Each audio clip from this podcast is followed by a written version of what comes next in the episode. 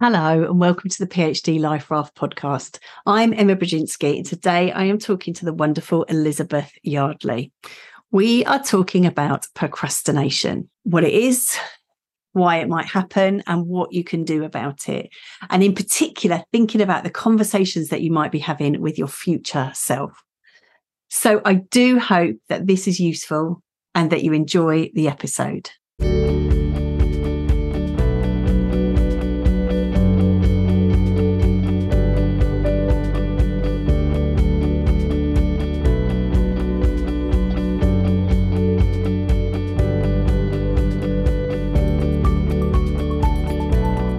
Hello, Elizabeth. Hello there. So lovely to have you here. Um, I've been I've been stalking you online and um, really love the work that you're doing. And thank you for saying yes to come and and talk to us. No, it's an absolute pleasure. I'm really looking forward to it. I, I'm I am very much looking forward to quizzing you, getting all the good stuff. So, um, before we before we dive into stuff though, I, I always ask about people's own journey so, can you tell us a little bit about yourself and about your journey into the PhD and out the other side? Yeah, sure. So, um, I did my undergraduate um, back in the, the late 90s into the early 2000s at Aston University, and I studied politics and sociology.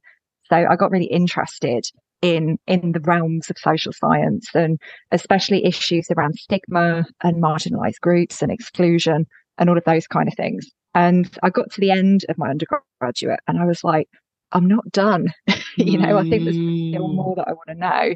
Um, so I was very fortunate that the university I was studying at um, allowed you to apply for bursaries, fully funded bursaries, um, which was incredibly helpful. Um, so I applied for a bursary. I, I, was lucky in that I got it. And mm. I started my PhD looking at teenage mothers and their experiences of, of stigma. Because at the time, there was an awful lot of kind of chatter um, about the teenage pregnancy rate being like massively high in the UK, that we had the highest rates in Europe, and it was terrible and all of this stuff. And I thought, I think there's another side to this story. Mm. And I want to kind of go and talk to people who experience teenage parenthood and, you know, find out from from their point of view what's it like for them you know mm. how are they coping with with all of this this quite damaging rhetoric that's happening at the policy level. And there was um, a big teenage pregnancy strategy that the government came out with at the time. And I was like, right, I think this is a sign that mm. I need to go and investigate this further. So it was a qualitative piece of research, um, largely interview based, um, semi structured, and often turned into unstructured interviews. And it was a mm. real voyage of discovery. Um, it was it was fantastic. So yeah, that was that was my PhD uh, back in the day. Can't ask for more than a voyage of discovery, can you? Yeah, it was it was fascinating, and one of the things that that I discovered was was really like how not bothered most of my participants were by a lot of the the kind of messages that were were being portrayed about them at a kind of policy level and right. uh, and social stigma and all of that stuff because they were just too busy getting on with their lives and and for them it was having a, a, child at a young age, it was it was normal. It was fine, you know. Mm. And, and they were like, I don't know what all the fuss is about. You know, this is ridiculous. so it was it was great to get some insights into into their world. Amazing, amazing. Um, and so then out of the other side of that, where where did it take you next after your PhD? So when my PhD came to an end, um, I did some work as a research assistant on kind of project to project to project, mm-hmm. um, which which felt quite sort of insecure. Um, yes. I was in a position where I wanted to kind of buy my own flat and and mortgage lenders aren't very sort of sympathetic to that. Well, you had a job for three months, then you had a job for two months, then you had a job for seven months. Yes, kind of story. Yes, yes, yes. So um, yeah, I started looking outside of academia. Um, so I, actually worked as a, a consultant, essentially, a social research consultant um, in a private sector organization for a year and did a, a, load of really kind of fascinating research there on all kinds of different projects. But the thing that I really kind of didn't like about that was you couldn't dive really deep into stuff Right. Because the client wants an answer to this question. They're not interested in you going off and wandering around in the literature for six months. Right. no, right. they they want an answer. They want a, a strategy. They want an outcome. Uh, so after a year, I was like, oh God, I want to go back to academia. right. so yeah, yeah, a job came up and I applied for it and and I got it. So yeah, the universe was aligned at that particular point in time. Amazing. Amazing. Um, so this sense of um working as a researcher and working in different types of research and different types of um organizations and f- with different types of timescales, I'm imagining. I think that's an interesting point to start our discussion around procrastination, which is what we're Yeah. here for today. Absolutely. God, It gets us all, doesn't it? It does. It really does. And I think that um it's it's it sounds really simple, but actually it's quite a complex issue, isn't it? Um Oh, it is. Yeah. It isn't just putting something off. no. Uh, the fact that you're putting something off is just a symptom of other stuff. And I think it doesn't help as well. A lot of the conversations that happen around procrastination, there's a lot of kind of guilt and shame attached to it. yes. Um, and people often think I'm procrastinating, I'm so lazy, but it, it really isn't about laziness at all. No, it's it's you're in pain, isn't it? It's not Yeah. laziness at all. Not laziness at all. So let's let's um so it, it's worth us then just acknowledging the difficulty of, of procrastination. And like you say, it gets us all. It's not like anybody gets out unscathed and that but there may be kind of magnitudes and at different moments i don't know if that's been your experience in different moments and in different settings it may rear its head Absolutely. Yeah. It, it's not something that that will present in the same way every time you experience it. no And sometimes you might go months and months and you're just happily taking stuff off and you you're kind of chugging along fine. And then all of a sudden the smallest thing will become massive. Mm. Um, and you will get really, really kind of bogged down by it. Um, because it tends to to become a bit of a vicious cycle. So you kind of procrastinate over the small thing and then the small thing turns into a bigger thing and then that becomes you know even more of an issue um and it, it really can be quite paralyzing um and and like you say it it it affects everybody you know at all stages of their Yes. academic career i mean there was Yes. a task there was this really tiny task that i had been procrastinating over for about two weeks and I built it up into this this huge thing. And you know, every day when you you've got something on your to do list and you get to the end of the day and oh, goodness me, it's still there. Oh well, carry it over, carry it over.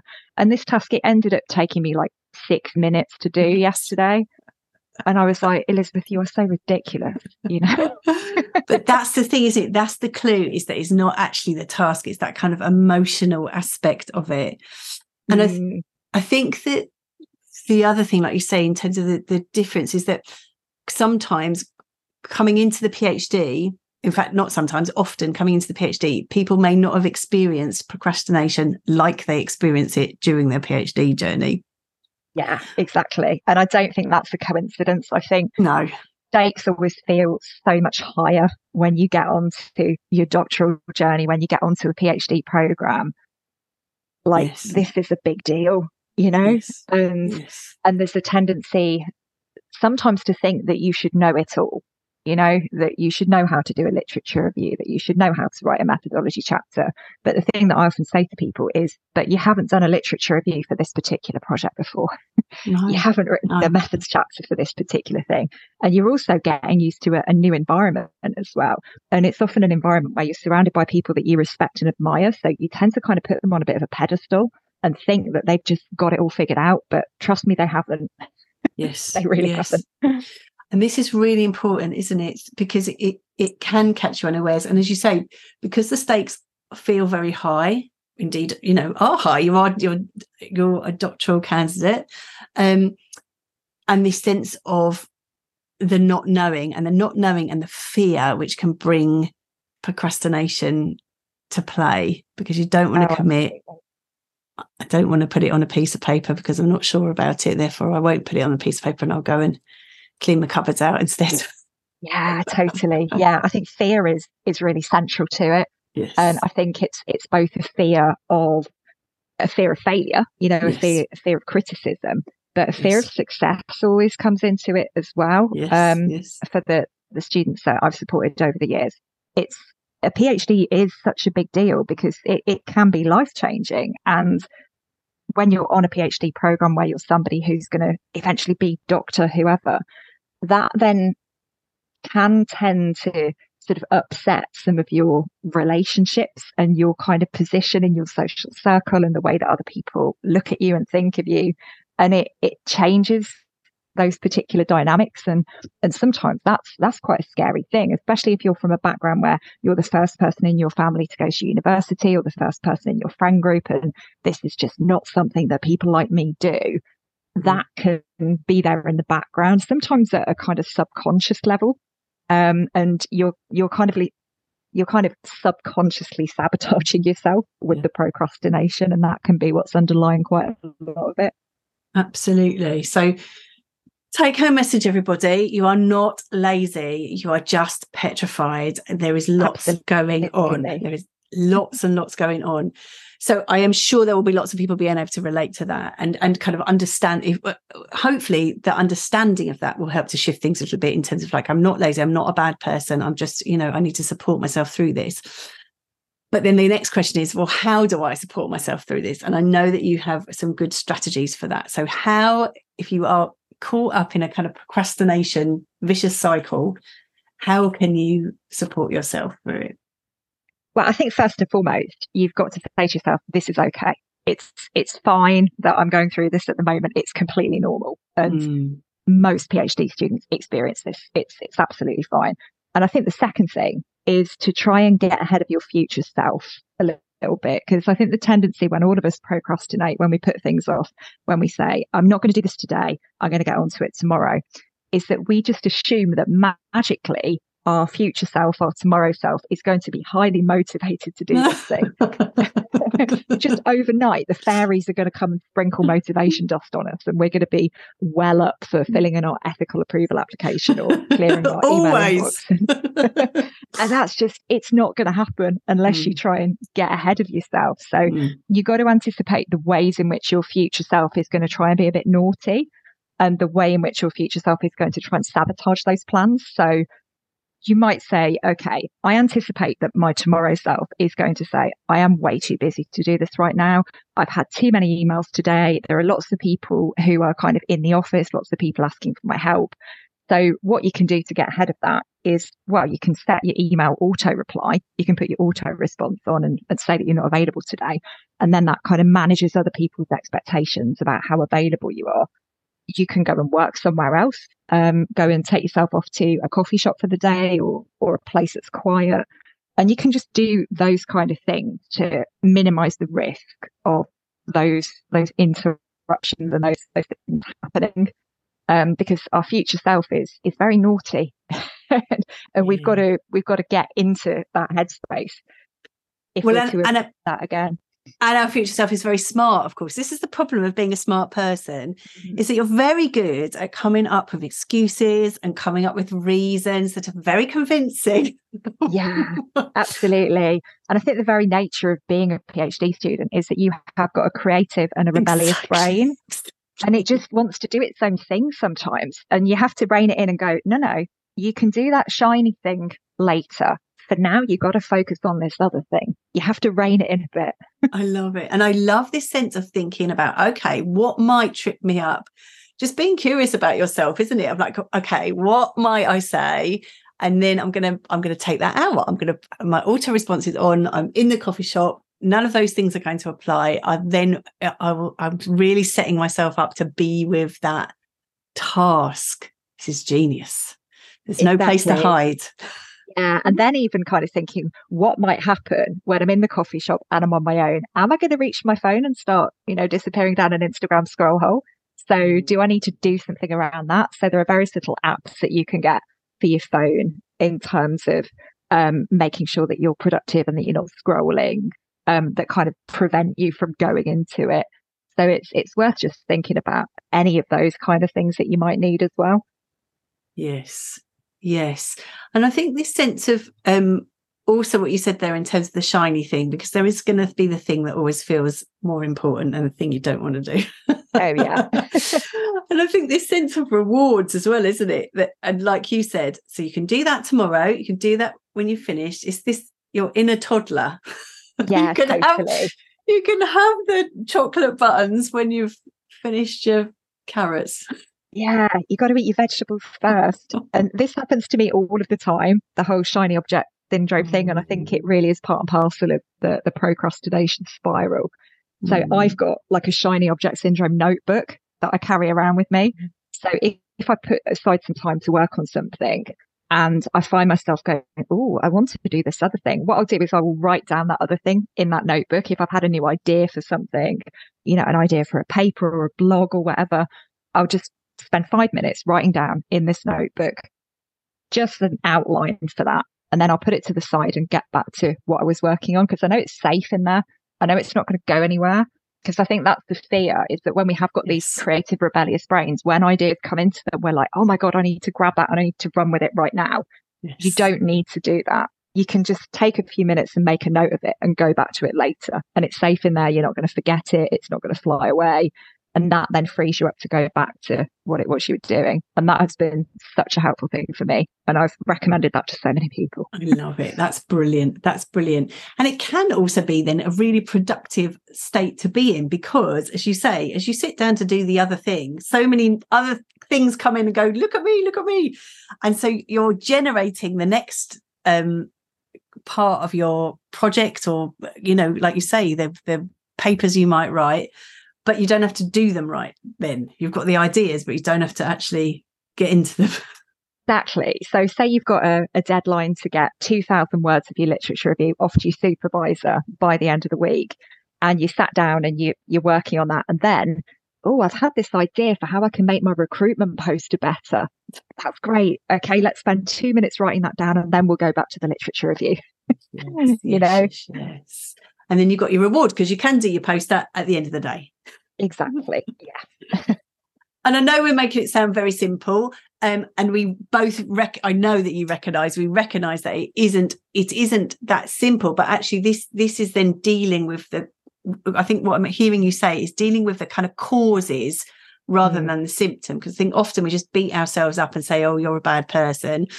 Um, but actually what you're saying is de- thinking about well what's actually tripping me up what's actually causing this and I, i'll attend to that because that is time well spent Exactly. Yeah. And it's putting these little strategies in place um, Yes. because they will help you deal with it in the moment.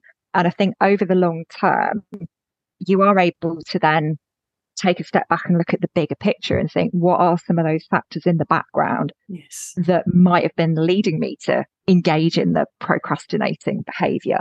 Um, I think it just makes you much more self aware. yes absolutely. Absolutely. And it isn't you know because you, you read this literature and it goes just push on through just do these things. And it's like well we're not machines. We are human beings and we are complex feeling beings and what I love about your approach is this sense of attending to yourself and what is going on for you so that actually because no PhD student uh, needs telling what they need to do. We we all know that. Yeah. but but there will be things that will trip us up and it's not because we we we um don't know what we're doing. It's just we we well like we said we're frightened. With things are Yeah. going on And I think that. being aware of our emotions and our emotional state is a massively important thing on the PhD Yes, journey. Um, because burnout and overwhelm are, again, kind of part and parcel of this procrastination uh, cycle. So if you're procrastinating and it keeps happening and you just cannot focus, that could possibly be a sign that you're you're overwhelmed and you're at risk of heading for a burnout. So it's perfectly fine for you to take a step back and just take some time out for a few days, for a week, because there is that tendency to kind of work and work and work and work and work because we're passionate about the things that we're researching.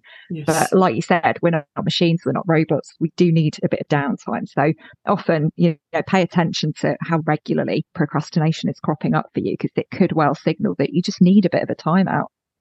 love that and it's another that's another level of the curiosity isn't it of like mm. rather than i'm so cross with myself it's like oh i'm really interested in why i'm doing this i'm really interested in why this is happening and as you say why this sense of attending to yourself as you would do to a friend of like, wow, it seems like things are really tough for you at the moment. I wonder what's going on, rather than you wouldn't ever just shout at your friend, well, I think you should just get on with it.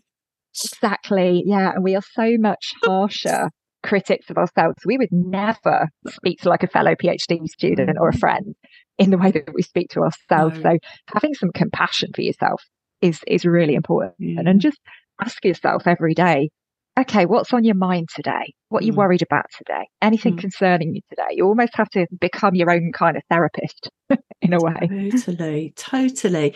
And because that's the way that works, shouting at yourself is not, is only going to make yourself more upset.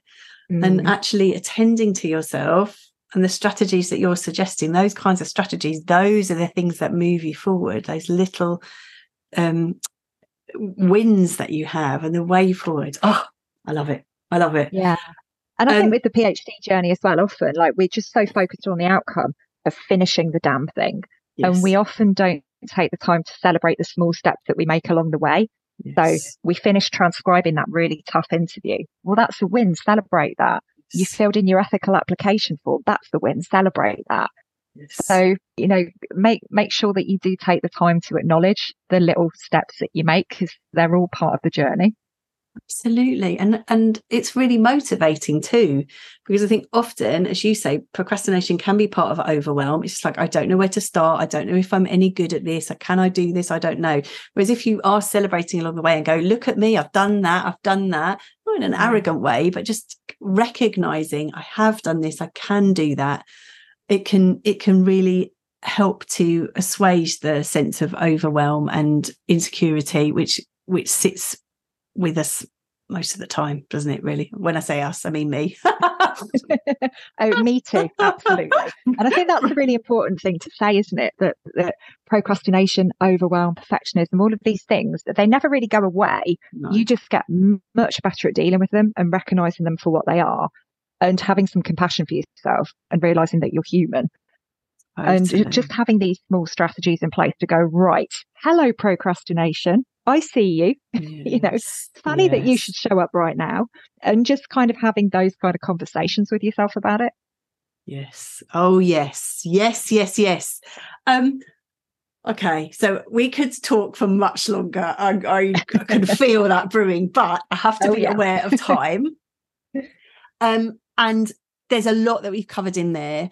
Um, and I always ask people very unfairly at the end of end of the interview to to give some top tips. But I wonder if there's anything that you would kind of draw out as, as a top tip, or indeed new information as a top tip to finish with. Um, I think I think the thing that I'd really like to share as a top tip is just to remember that done is always better than perfect. So you're procrastinating over something, it's annoying you, it's getting on your nerves. How about you just spend 10 minutes on it? Just get it to a particular stage. Just just get half a page written or get an email drafted. Just do a little bit of it. You don't have to do the whole task. Just get started on it and then go and do something else. And often when you just you just get on with a little part of it okay rather than doing the whole ethics form today i'm just going to read through the guidance about it. Or i'm going to email my supervisor and arrange to have a chat with them about it. You've done part of it. You're part of the way there so just doing something. You don't have to get it finished and get it perfect. You just need to get it off the ground. Oh, and I think that's that's always something that has kind of stuck with me. And that's something my PhD supervisor said to me back in the day. this is brilliant. This is brilliant because it deals with so many of the things you were touching on. This sense of overwhelm. It doesn't need to be overwhelming. All I'm going to do is read through the guidance. That's all I'm going to do, and that will get you to your desk, isn't it? If that's mm. all I've got to do, read through the gu- right. Okay, I can do that. Look, I've done it. Hooray! exactly and, and, and, make it enjoyable for yourself. So yes. have a nice cup of coffee, have a biscuit while you're doing it. You know, that often takes the edge off of some of these, these tasks. If you can make it enjoyable, you know, put a nice scented candle in the background, you know, make sure that you, you're in a place where you feel comfortable. Um, listen to some white noise. You know, that's a big one for me. I love a bit of white noise. So just do what, what is going to be helpful for you to get you to that starting line. I love that so much. Um, thank you very much. I know there will be lots of people who are listening who are in that procrastination moment. And there's so much in there to try to experiment with and to just become more aware of yourself. And thank you for reminding us of that, this kind of conversation that we're having with ourselves, um, and to give ourselves a biscuit. That's my take home. Yeah. And just remember, if you weren't capable of it, you wouldn't be here. You've already oh, got so absolutely. much success behind you. So all good. oh, absolutely. Oh, Elizabeth, thank you so much for your time. We will have all your because you do amazing work, and I, I particularly have been stalking you on Instagram, and so people might want to check you out. We'll have all your details um, in the show notes. Thank you so much for being here. Oh, thank you. It's been fantastic. And thank you all for listening.